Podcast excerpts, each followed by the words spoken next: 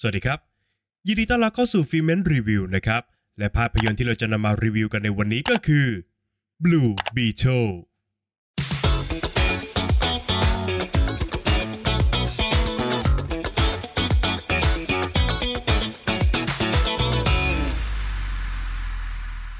เรื่องราวของไฮเม่เรเยส เด็กหนุ่มจบใหม่ที่ยังต้องทำงานรับจ้างทั่วไป เพื่อจะหาเลี้ยงครอบครัวของเขานะครับ แต่แล้ววันหนึ่งไฮเม่ กลับได้พบกับ Scarab อาวุธล้ำสมัยจากต่างดาว ที่สอดประสานตัวเองเข้ากับร่างกายของเขา นั่นจึงทำให้ไฮเม่และก็ครอบครัวต้องตกอยู่ในอันตรายครับ เมื่อวิกตอเรียคอร์ดมหาเศรษฐีเจ้าของบริษัทผลิตอาวุธ ตัดสินใจออกตามล่าไฮเม่และก็ Scarab ครับ เพื่อจะหวังครอบครองพลังอำนาจอันมหาศาลไฮเม่จึงต้องโอบรับพลังพิเศษนั้น และปกป้องครอบครัวของเขาให้ปลอดภัย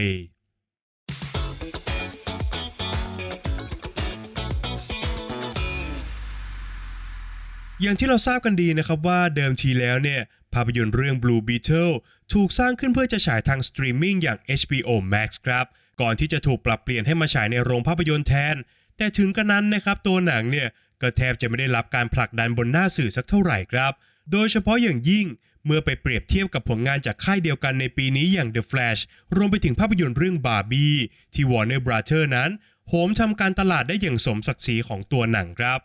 ในขณะที่จักรวาล DC ก็กำลังอยู่ในยุคเปลี่ยนผ่าน แม้จะมีการยืนยันออกมานะครับว่า ตัวละครนี้จะได้ไปต่อในจักรวาลใหม่ก็ตามครับ ซึ่งผมเรียนกับผู้ฟังทุกท่านตามตรงนะครับว่า จากกระแสทั้งหมดที่ผมกล่าวมาเนี่ยทำให้ผมรู้สึกปรามาสภาพยนตร์เรื่องนี้อยู่พอสมควรครับ และผมเชื่อนะครับว่า ผู้ฟังหลายต่อหลายท่านเนี่ยก็น่าจะคิดแบบเดียวกันกับผมครับ แต่การที่ผมได้เข้าไปรับชม Blue Beetle ด้วยความหวังที่มันต่ำสุดขีดเนี่ยจึงทำให้รีวิวนี้ ผมอยากจะมาเปลี่ยนความคิดของทุกคนครับ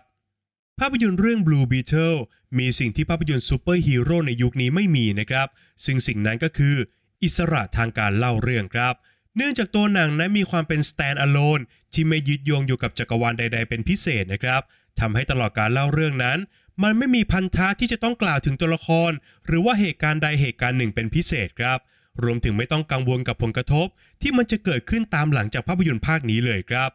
จึงทำให้ตัวหนังมีความเป็น original และก็สามารถยืนบนขาของตัวเองได้อย่างแข็งแรงมากๆครับ และเนื่องจากการที่ผมเนี่ยไม่เคยรู้จักตัวละครอย่าง Blue Beetle มาก่อนเลย สิ่งที่ทำให้ผมเซอร์ไพรส์และก็สนุกไปกับมันก็คือ พลังพิเศษของตัวละครครับ การที่ตัวละครนั้นสามารถสร้างอาวุธชนิดใดขึ้นมาก็ได้ ตามจินตนาการของตัวเองเนี่ยนอกจากมันจะเป็นพลังที่แตกต่างแล้วนะครับ มันยังเป็นส่วนหนึ่งที่ทำให้ผู้ชมนั้น รู้จักตัวละครมากขึ้น ผ่านสิ่งต่างๆ ที่เขาจินตนาการขึ้นมานั่นเองครับ แน่นอนครับว่า Blue Beetle ยังคงมาพร้อมกับสูตรสำเร็จของภาพยนตร์ต้นกำเนิดซูเปอร์ฮีโร่นะครับ มันเต็มไปด้วยองค์ประกอบที่ผู้ชมคุ้นเคย และก็เดินเรื่องภายใต้กรอบพื้นฐานอย่าง การที่ตัวละครนั้น ได้รับพลังมาอย่างไม่ได้ตั้งใจ ฝึกฝนแล้วก็เรียนรู้พลังของตัวเองเจอกับความขัดแย้งที่ทำให้เขายอมรับในพลังพิเศษของตัวเอง ก่อนที่จะก้าวขึ้นมาเป็นซูเปอร์ฮีโร่ในท้ายที่สุดครับ แต่ทั้งหมดทั้งมวลนั้นมันถูกเติมแต่งด้วยกลิ่นอายของวัฒนธรรมละติน พร้อมด้วยการพลิกรายละเอียดจากขนบเดิมๆ ให้กลายมาเป็นรสชาติใหม่ได้อย่างน่าสนใจนะครับ เช่น การที่ซูเปอร์ฮีโร่ส่วนใหญ่นั้นมักจะมีปัญหาครอบครัว และก็ต้องใช้ชีวิตอย่างโดดเดี่ยวไร้พ่อแม่มาโดยตลอดนะครับ หรือการที่ซูเปอร์ฮีโร่นั้น ต้องปิดบังพลังพิเศษของตัวเองกับคนรอบข้างครับ แต่สำหรับภาพยนตร์เรื่อง Blue Beetle นั้น มันแหกขนบดังกล่าวด้วยการสร้างครอบครัวที่อบอุ่นให้กับตัวละคร และก็เลือกจะให้ไฮเมเรเยส ได้รับพลังพิเศษของเขาต่อหน้าทุกคนในครอบครัวไปเลยครับ ขณะที่สถานะกำพร้า มันถูกโยกมาไว้กับตัวละครอย่างเจนนี่คอร์ดนางเอกของเรื่องแทนครับ มันจึงกลายเป็นมิติใหม่ทางการเล่าเรื่อง ที่แม้จะยังอยู่ในกรอบเดิมนะครับ แต่วิธีการของมันเนี่ยมีความเฉพาะตัวมากๆครับ ความเป็นครอบครัวของภาพยนตร์นั้นยังถูกขยายความมากขึ้น ไม่ใช่แค่เพียงว่าตัวละครเนี่ยมีภารกิจต้องปกป้องทุกคนในบ้านเท่านั้นนะครับ แต่ตัวละครทุกคนของครอบครัวเรเยส มี character ที่ชัดเจนมากๆครับ นอกจากนี้พวกเขาเนี่ยยังได้รับบทบาทที่เหมาะสมต่อเรื่องราวอย่างครบถ้วน ไม่น่าเชื่อนะครับว่า จากการสร้างเคมีของครอบครัวที่มันดูบ้าๆบอๆจนบางครั้งเนี่ยมันตลกจนน่ารำคาญด้วยซ้ำไปนะครับแต่ภาพยนตร์สามารถเปลี่ยนเคมีดังกล่าว ให้กลายมาเป็นรากฐานสำคัญทางอารมณ์ จนกระทั่งเมื่อภาพยนตร์เนี่ยเลือกจะสร้างสถานการณ์ดราม่าความผูกพันดังกล่าวนั้น ได้ทำให้ทุกเดิมพันของตัวละครมีคุณค่า เปลี่ยนภารกิจอันแสนซ้ำซากให้กลายเป็นเป้าหมายของชีวิตทำให้ทุกความสูญเสียที่เกิดขึ้นนั้น รุนแรงทางความรู้สึก และทำให้ทุกอ้อมกอดของครอบครัวเรเยส เป็นอ้อมกอดที่ผู้คนทั้งโลกทวินหาครับ นอกจากนี้ครอบครัวเรเยสทุกคนไม่ได้เพียงนั่งรอความช่วยเหลือจาก Blue Beetle เท่านั้นนะครับ หากแต่พวกเขาเอง ก็มีบทบาทหน้าที่ในภารกิจนี้อย่างแตกต่างกันออกไปครับ ประเด็นเรื่องครอบครัวนั้น มันยังแผ่ขยายไปยังปุ่มหลังของวายร้ายหลักของเรื่องด้วยเช่นกัน แม้ว่าจะถูกเล่าออกมาแบบกำปั้นทุบดินไปหน่อยนะครับ แต่อยังน้อยมันก็เป็นภาพสะท้อนขั้วตรงข้ามของครอบครัวเรเยส ได้อย่างพอดิบพอดีมากๆครับ และอย่างที่ระบุเอาไว้ในเนื้อเรื่องย่อของภาพยนตร์นะครับว่าไฮเม่นั้นเป็นร่างที่ถูกสคาลับเนี่ยเลือกโดยเฉพาะครับ ซึ่งนอกจากความสัมพันธ์ภายในครอบครัวแล้ว ตัวนางยังถ่ายทอดมิตรภาพระหว่างไฮเม่และก็สคารับที่เข้ามาสิงร่างเขาด้วยเช่นกันนะครับ จุดเริ่มต้นของพวกเขานั้นแตกต่างกันอย่างสิ้นเชิงครับสคารับนั้นเป็นสุดยอดอาวุธสังหาร หากแต่ไฮเม่นั้นเป็นเด็กวัยรุ่นที่เพิ่งจะเรียนจบมาเท่านั้นครับ โดยตัวหนังเลือกจะพัฒนาความสัมพันธ์ของทั้งคู่ จากการต่อสู้เป็นหลักครับ จนกระทั่งถึงจุดหนึ่งที่ทั้งคู่เนี่ยได้เติบโต จนความแตกต่างนั้นถูกเติมเต็มด้วยมิตรภาพ และการเรียนรู้ซึ่งกันและกันนะครับ ภาพยนตร์ก็สามารถสร้างโมเมนต์อันดีงามขึ้นมาได้สำเร็จครับ อย่างไรก็ตามนะครับ ชมกันมาขนาดนี้เนี่ยไม่ใช่ว่า Blue Beetle จะเป็นภาพยนตร์ที่สมบูรณ์แบบมากนักนะครับ เพราะว่าบทภาพยนตร์นั้นมีการเลือกใช้ทางลัดอยู่เยอะพอสมควรครับ ทั้งในแง่ของความสามารถของเหล่าตัวละครสมทบ ทางออกของหลายปัญหา รวมไปถึงบทสรุปของแต่ละตัวละครครับ นอกจากนี้คำถามบางข้อ มันก็ถูกเปิดเอาไว้แต่ยังไม่ได้ถูกตอบอย่างแน่ชัด เช่นเดียวกันกับปมบางปมของเรื่อง ที่มันถูกหยอดเอาไว้แต่ไม่ได้ถูกสานต่อนะครับ ในขณะที่บางช่วงบางเวลาของภาพยนตร์นั้น มันดูจะมีปัญหาอยู่บ้างครับ ในการตามหาความสมดุลระหว่างการเป็นหนังซูเปอร์ฮีโร่ที่มีความติดดิน กับความเวอร์เหนือจริงของเหตุการณ์ต่างๆ ในเรื่องครับ โดยเฉพาะกับความแฟนตาซีในช่วงเวลาสำคัญของเรื่อง ซึ่งมันเป็น moment ที่ดึงให้ผมเนี่ยหลุดออกมาจากภาพยนตร์อยู่เหมือนกันครับ แต่โดยภาพรวมแล้วมันก็เป็นรอยแผลที่พอจะให้อภัยได้ และก็ไม่ได้ทำลายอรรถรสโดยรวมจนเกินไปนักครับ สุดท้ายนี้นะครับจากสายตาของคนที่ไม่คาดหวัง หรือเรียกได้ว่าแทบจะไม่ได้สนใจอะไรในภาพยนตร์เรื่อง Blue Beetle เลยด้วยซ้ำนะครับ ข้อความที่สรุปใจความของภาพยนตร์เรื่องนี้ได้ดีที่สุดก็คือ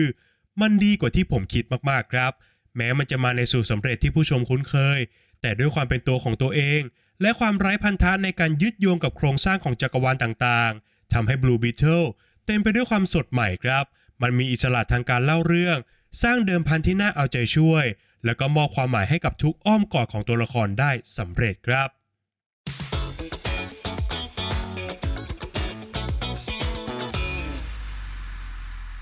ประเด็นตกผลึกจากภาพยนตร์เรื่อง Blue Beetle ที่ผมจะชวนผู้ฟังทุกท่านมาคุยกันในวันนี้ก็คือ การยึดเป้าหมายเป็นความสำเร็จของชีวิต ประเด็นดังกล่าวนั้นถูกบอกเล่าผ่านตัวละครอย่างไฮเมเรเยส ซึ่งเป็นวัยรุ่นอายุ 22 ปี และก็เพิ่งจะเรียนจบปริญญาตรีมาหมาดๆนะครับ หลังจากที่ครอบครัวของเขา ยอมทุ่มเงินหมดหน้าตักจนเป็นหนี้เป็นสิน เพื่อหวังจะใช้วุฒิการศึกษาของไฮเม่ในการขยับฐานะและก็ชนชั้นของครอบครัวครับ แต่เนื่องจากตลาดแรงงานที่เต็มไปด้วยการแข่งขันทำให้ไฮเม่นั้นไม่สามารถหางานดีๆ ได้อย่างที่หวังเอาไว้นะครับ จนต้องมาทำงานรับจ้างทั่วไป เพื่อจะหาเลี้ยงครอบครัวของเขา โดยที่ไม่มีแนวโน้มเลยนะครับว่า เขาจะประสบความสำเร็จตามฝันได้เมื่อไหร่กันแน่ ในมุมหนึ่งนั้น ตัวหนังก็ได้ทำการสะท้อนภาพของสังคมออกมาได้อย่างเด่นชัดมากๆนะครับ เมื่อนายทุนไม่เพียงแต่ผลักคนชายขอบ ให้พ้นออกไปจากพื้นที่ของตัวเองเท่านั้นนะครับ หากแต่นายทุนเนี่ยยังรุกรานพื้นที่ของพวกเขาทั้งในเชิงกายภาพ การเมือง รวมไปถึงคุณภาพชีวิตด้วยเช่นกันครับ และผมเชื่อนะครับว่าใครที่เคยผ่านช่วงวัยอันใกล้เคียงกับตัวละครอย่างไฮเม่ก็น่าจะเคยรู้สึกแบบเดียวกันนะครับว่า บางครั้งชีวิตมันก็เต็มไปด้วยความกดดัน อันเกิดมาจากคำถามและความสับสนต่อเป้าหมายในชีวิตครับ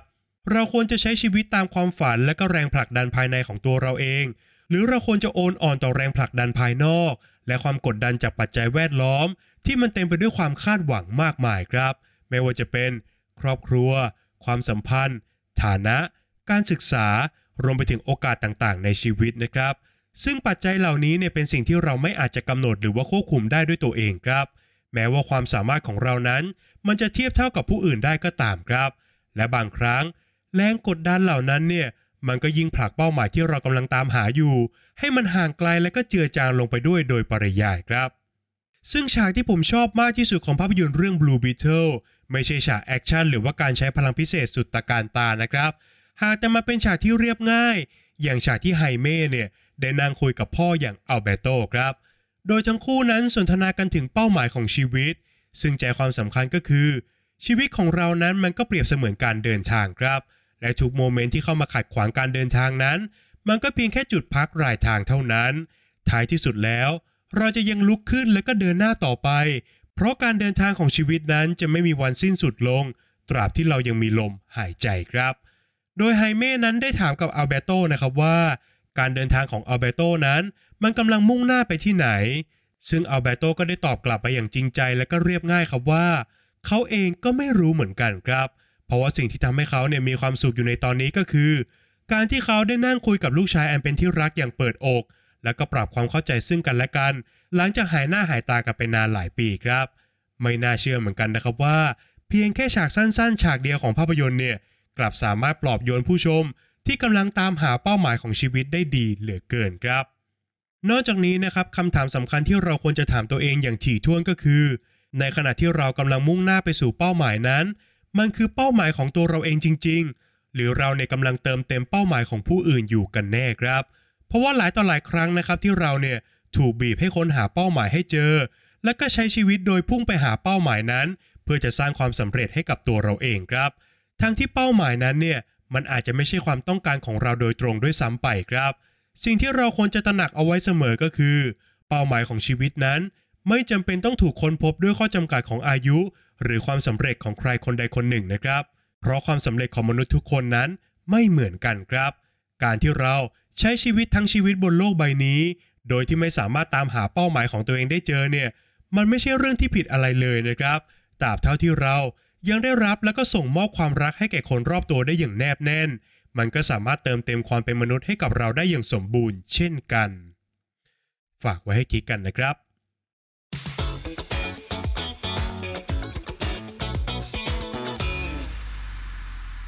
แล้วก็มาถึงช่วงการให้คะแนนของภาพยนตร์กันแล้วนะครับ ในส่วนของบทภาพยนตร์นั้นผมขอให้ไว้ที่ 6 คะแนนครับ ด้วยความที่ตัวหนังไม่ได้ยึดโยงอยู่กับจักรวาลใดเลยนะครับ จึงทำให้เรื่องราวนั้น ได้รับอิสระอย่างเต็มที่ในการสร้างความบันเทิงครับ โดยที่ไม่ต้องคำนึงถึงข้อจำกัดต่างๆ มากจนเกินไป แน่นอนครับว่าบทหนังเนี่ยยังมีแผลให้เห็นอยู่บ้างนะครับ ทั้งความไม่น่าเชื่อถือของตัวละคร และก็ทางออกของบางปัญหาที่มันออกจะมักง่ายเกินไปสักหน่อยครับ แต่โดยรวมแล้วผมถือว่ามันสอบผ่านแบบสบายๆครับ ในส่วนของงานสร้างนะครับผมขอให้ไว้ที่8คะแนนครับ เท่าที่ผมรู้เนี่ย Blue Beetle เป็นหนังที่ทุนสร้างไม่ได้สูงมากนัก เมื่อเทียบกับหนังฟอร์มยักษ์ด้วยกันนะครับ แต่ภาพรวมในแง่ของงานโปรดักชันนั้นถือว่าทำได้ดีเอามากๆครับ ทั้งการผสมผสานเทคนิคทำมือแบบ practical การแต่งหน้าเอฟเฟกต์และการออกแบบเสื้อผ้า ให้มันเข้ากับงาน CG ได้อย่างแนบเนียนมากๆครับ รวมไปถึงการตัดต่อแล้วก็ดนตรีประกอบเนี่ยก็สามารถทำได้อย่างน่าชื่นชม เช่นกันครับ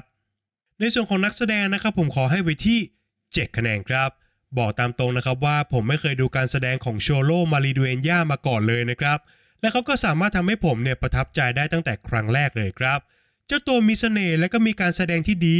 ทั้งใน part ดราม่าและก็ part ความตลกเลยนะครับ ในขณะที่นางเอกอย่างบรูน่ามาร์เกซีนก็มีเสน่ห์ไม่แพ้กันนะครับ และที่น่าชื่นชมมากๆก็คือเหล่านักแสดงสมทบในครอบครัวเรเยส ที่ผลัดกันสร้างเสียงโหเราะ และก็เรียกคราบน้ำตาจากผู้ชมได้อย่างยอดเยี่ยมครับ ข้อคิดที่ได้นะครับผมขอให้ไว้ที่ 6 คะแนนครับ แม้จะมีแก่นสารที่น่าสนใจเรื่องครอบครัว และการตามหาเป้าหมายของชีวิตนะครับ แต่ด้วยการเล่าเรื่องที่เน้นความบันเทิงเป็นหลัก จึงทำให้ประเด็นเหล่านั้นเนี่ยมันถูกเล่าออกมาอย่างเรียบง่าย โดยการยัดคำพูดเข้าปากตัวละครซะเฉยๆครับ คุณค่าของมันก็เลยจืดจางลงตามไปด้วยนะครับ ส่วนสุดท้ายก็คือส่วนของความสนุกนะครับ ผมขอให้ไว้ที่8คะแนนครับ แน่นอนครับว่าหลายต่อหลายอย่างของเรื่องนั้น มันเป็นไปตามสูตรสำเร็จของหนังฮีโร่แบบเป๊ะๆเลยนะครับ แต่ในความสูตรสำเร็จนั้น ผมรู้สึกได้ว่าหนังเนี่ยสามารถปรุงออกมาได้อร่อยครับ โดยการเปลี่ยนรายละเอียดเล็กน้อยจากขนมเดิมๆจนมันกลายเป็นรสชาติใหม่ๆที่น่าสนใจได้สำเร็จครับ ว่ากันตามตรงแล้วก่อนดูหนังเนี่ย ผมปรามาสหนังเรื่องนี้เอาไว้เยอะพอสมควรนะครับ แต่หลังจากรับชมจบแล้ว ผมอยากจะเชียร์ให้ทุกคนเปิดโอกาสให้กับมันจริง ๆ ครับ จากคะแนนทั้ง 5 ส่วนนะครับผ่านเฉลี่ยกันออกมาแล้วทำให้ภาพยนตร์เรื่อง Blue Beetle ได้คะแนนเฉลี่ยจากฟิเมนไปอยู่ที่ 7 คะแนนครับ